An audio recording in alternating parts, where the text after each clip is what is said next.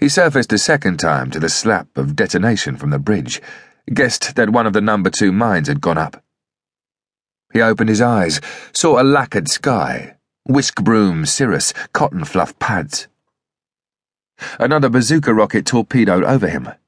He watched its smoke trail shred the blueness, heard its ronchoid scrape, heard the distance ka-thump as it cherry bombed in. He rolled over onto his side, found that he was lying in a brown mush of blood and sand. Pain hit him in savage waves. His left arm felt like it had been plunged in vitriol. He groaned, looked down to find a fillet of red meat hanging off his abdomen, just above the pelvic bone. A mass of flies swarmed on it. He held his good hand over the wound, brushed flies away. His senses strobed, his mind swung towards darkness. He took a dozen sharp breaths to keep his wits together. The ground looked different. Limestone nodules had become jewels as big as carbuncles. The earth swarmed with cart horse sized ants. He tried to focus on the bridgehead, saw it infinitely far off. A pall of smog hung over it. Axis vehicles there were on fire. He moved his head slightly, clocked the nearer AFV, a giant broken cockroach belching gulps of rancid gas. The shattered bodies of a Totenkopf crew lay around her like a necklace, some of them smouldering.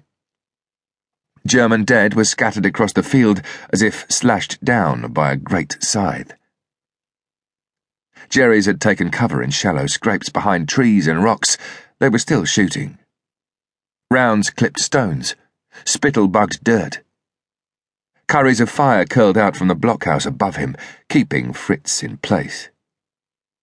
It was clear that the Totenkopf attack had lost momentum. Wallace was humped in the dirt by the overturned jeep, swearing obscenely. His left leg was a mess of gore and blackened cloth. He lifted his pudding stone head, met Caine's eyes. His face was puce coloured, his pupils needle points. Caine looked for Grimshaw, spotted his head pop up behind a swordgrass clump. Blood slopped inside his smock, a vice tightened on his guts. It felt as if a horse had kicked in there, like the horse that had killed his father. What an irony that both he and his dad should suffer the same fate.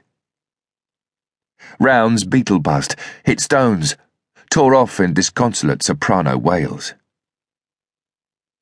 He knew he had to force himself to move.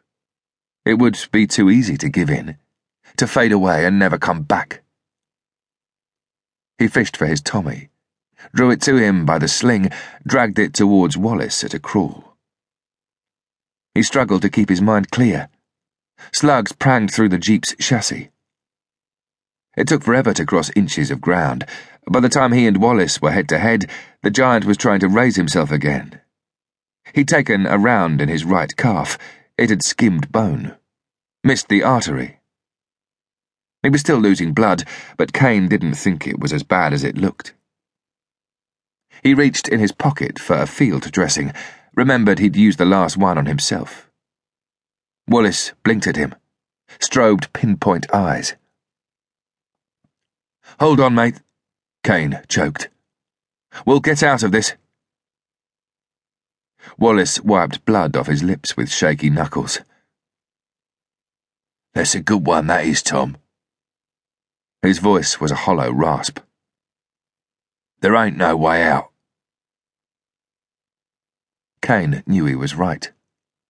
None of them was going to make it without the help of Copeland and the other two up in the blockhouse. It would take at least two men to pull them out.